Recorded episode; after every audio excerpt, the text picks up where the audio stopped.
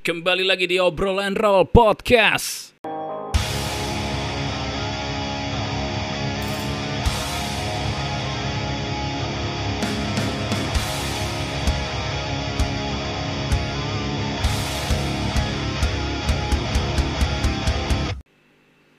Halo semuanya, apa kabar? Hari ini direcord pada hari Sabtu, tanggal dua puluh tiga Oktober dua ribu dua puluh satu.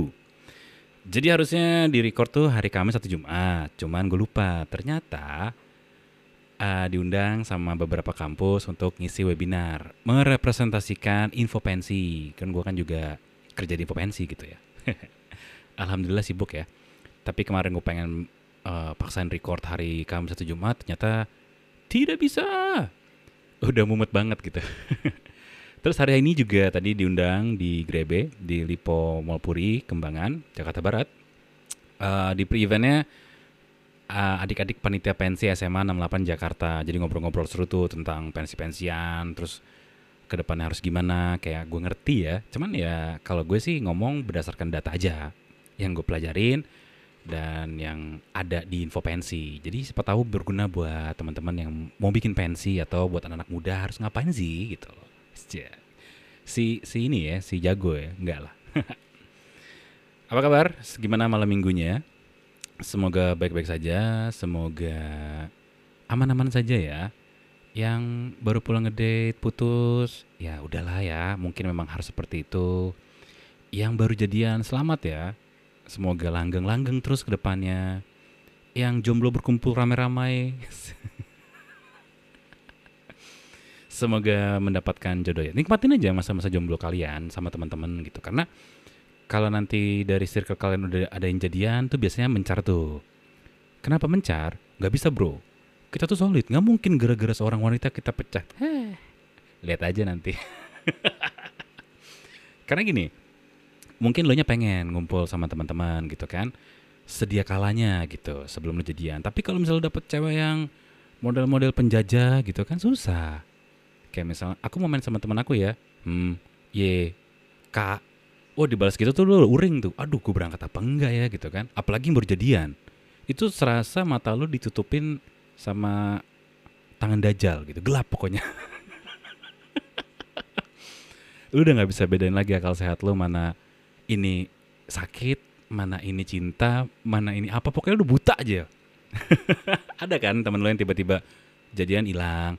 Atau mungkin yang baru deket-deket dibawa ke tongkrongan. Ada juga yang kayak gitu. Dan akhirnya uh, membuat di dalam tongkrong tuh perang-perang kecil gitu loh. Belum jadian lo bawa ke tongkrongan. Itu bisa aja nanti ada tikungunya-tikungunya yang lain ya. Menghancurkan lingkungan ya. Ya karena harta tata wanita. Yaitu yang bisa merusak suatu hubungan cowok lah gitu. Terus apa ya? Ada apa ya hari ini ya? Uh, cerit- hmm, oh ya, TikTok. Di TikTok page gue isinya kaum-kaum tawuran, anjay. Uh, mengenang masa-masa kejayaan tawuran, tapi dengan pesan, kalau itu gak ada gunanya, mendingan lu sekolah yang benar. Cuman kan gue liat lagi nih, uh, untuk adik-adik kita apalagi yang udah lama gak sekolah gitu kan, udah lama gak ngumpul-ngumpul, mungkin jadinya bukan jadi pesan positif, mungkin jadi tantangan. Ya gak tahu ya. Kalau gue sih ng- ng- ngeliatnya sih, itu cuma nostalgia dan akhirnya ada pesan terselubung gitu loh. Bukan pesan terselubung, pesannya pesan langsung gitu. Kalau mereka sebenarnya dulu kayak gini-gini segala macam dan akhirnya mereka sadar itu gak guna gitu. Ya sekali lagi, banyak orang di luar sana yang mengartikannya beda. Itu salah satu tren di uh, page TikTok gue. Apalagi yang tren ya? Oh, salam dari Binjai masih ya. Pohon, kelangkaan pohon pisang di muka bumi ini ya. Itu sampai orang-orang tahu tuh ya, salam dari Binjai itu viral banget kayaknya ya. Atau mungkin dia banyak waktu ya untuk bikin onyok-onyok pisang ya. Karena dia jomblo kayaknya. Atau enggak ya? Kemungkinan jomblo sih. Karena kalau dia punya pacar, pasti pacarnya bakal uh, menjajah dia kan. Ngapain kamu lebih banyak waktu dengan pohon pisang dibanding saya?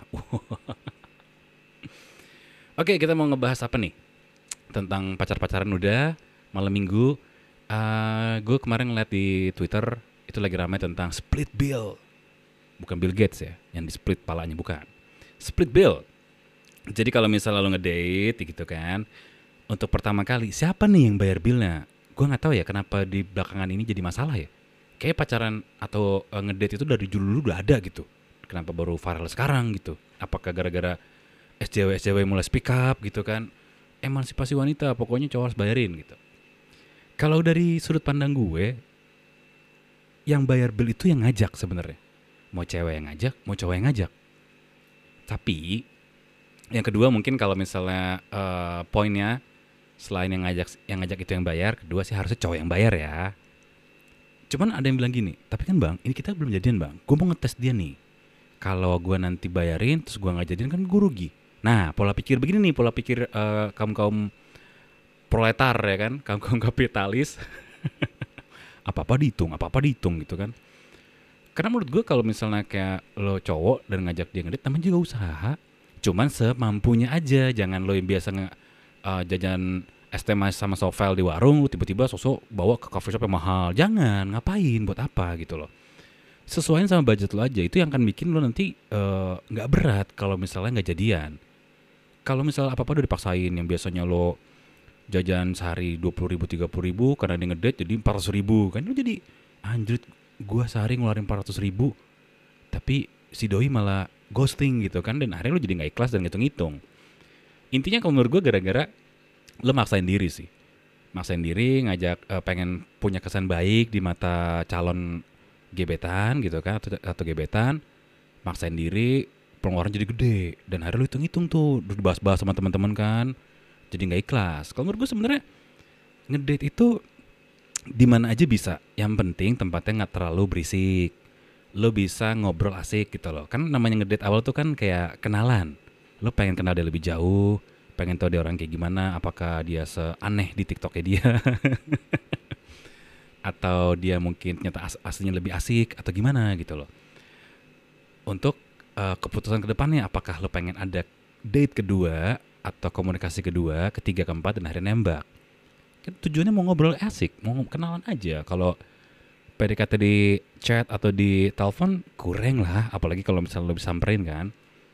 Lebih ini aja, lebih asik tuh kalau tatap muka, lebih oke okay lah. Jadi permasalahannya adalah menurut gue kalau lo maksain, kadang-kadang ada yang juga gini, sehari-hari makan uh, ngirit-ngirit, bawa bekal, rokok aja putung-putung tuh kan dikumpulin, tapi pas ngedate jor-joran. Ada juga yang kayak gitu. Itu kan kayak gimana ya, gue mikirnya lo pengen cari apa sih dalam sebuah hubungan gitu loh. Kalau gue, kalau gue misalnya let's say gue pengen punya pacar karena uh, buat ngelengkapin hidup gue gitu loh.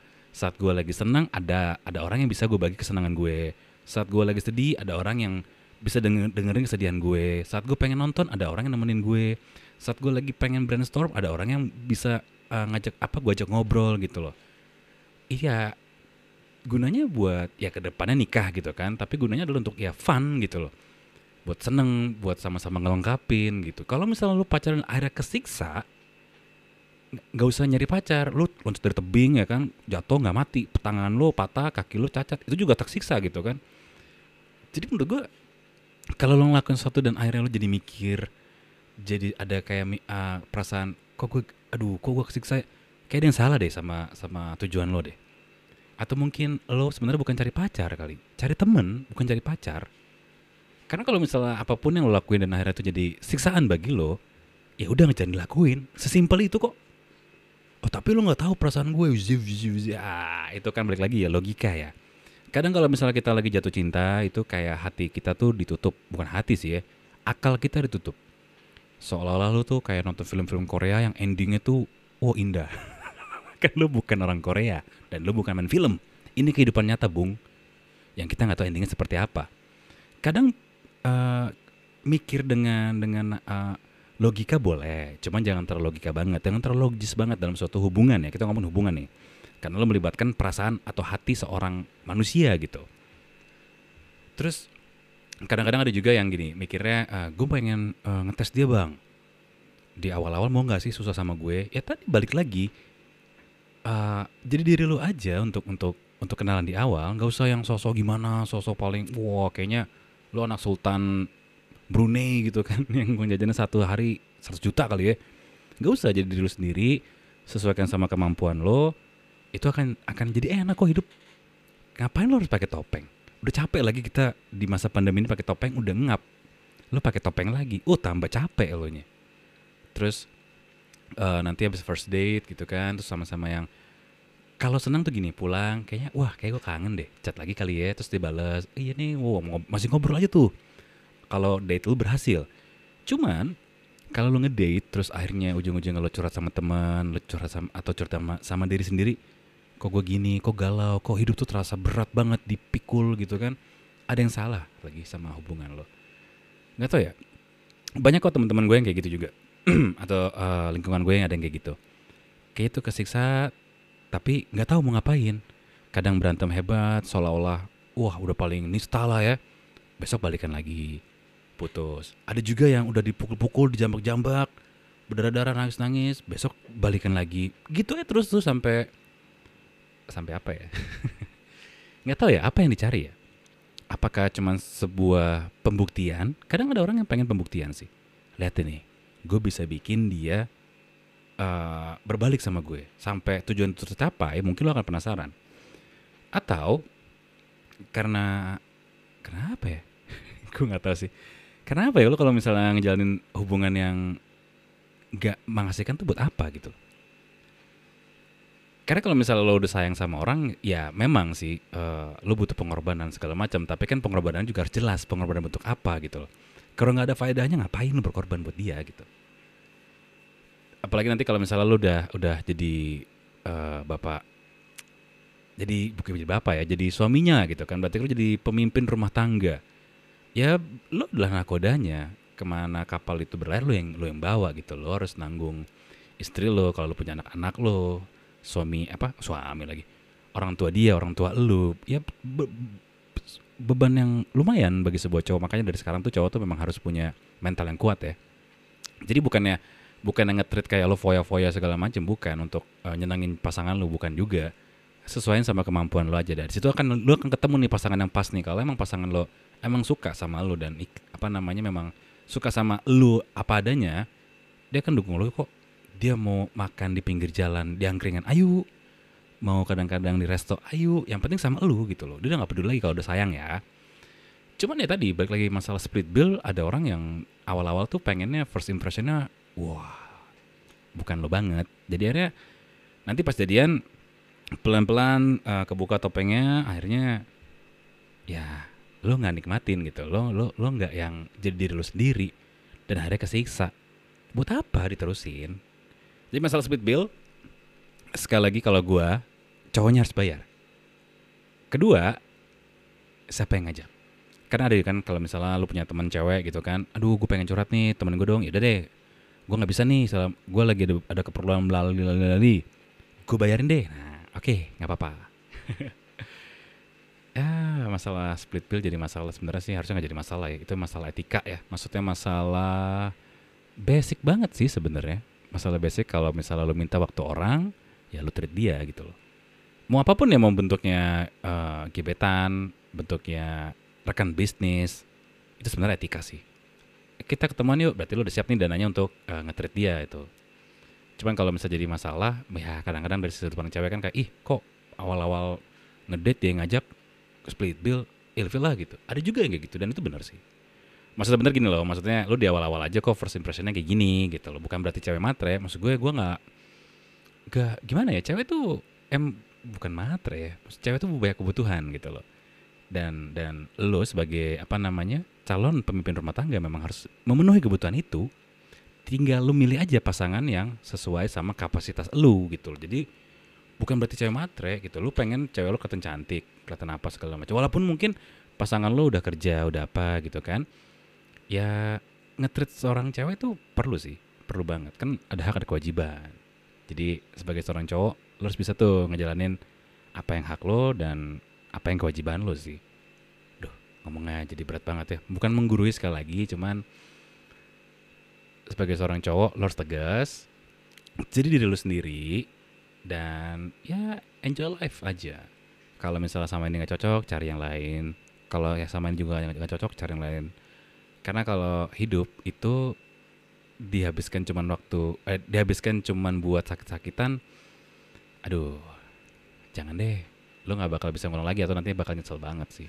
Dan balik lagi ya, hidup itu tidak ada skripnya. Hidup itu uh, bukan kayak film-film Korea yang awal tragis berakhir baik, nggak semuanya ya.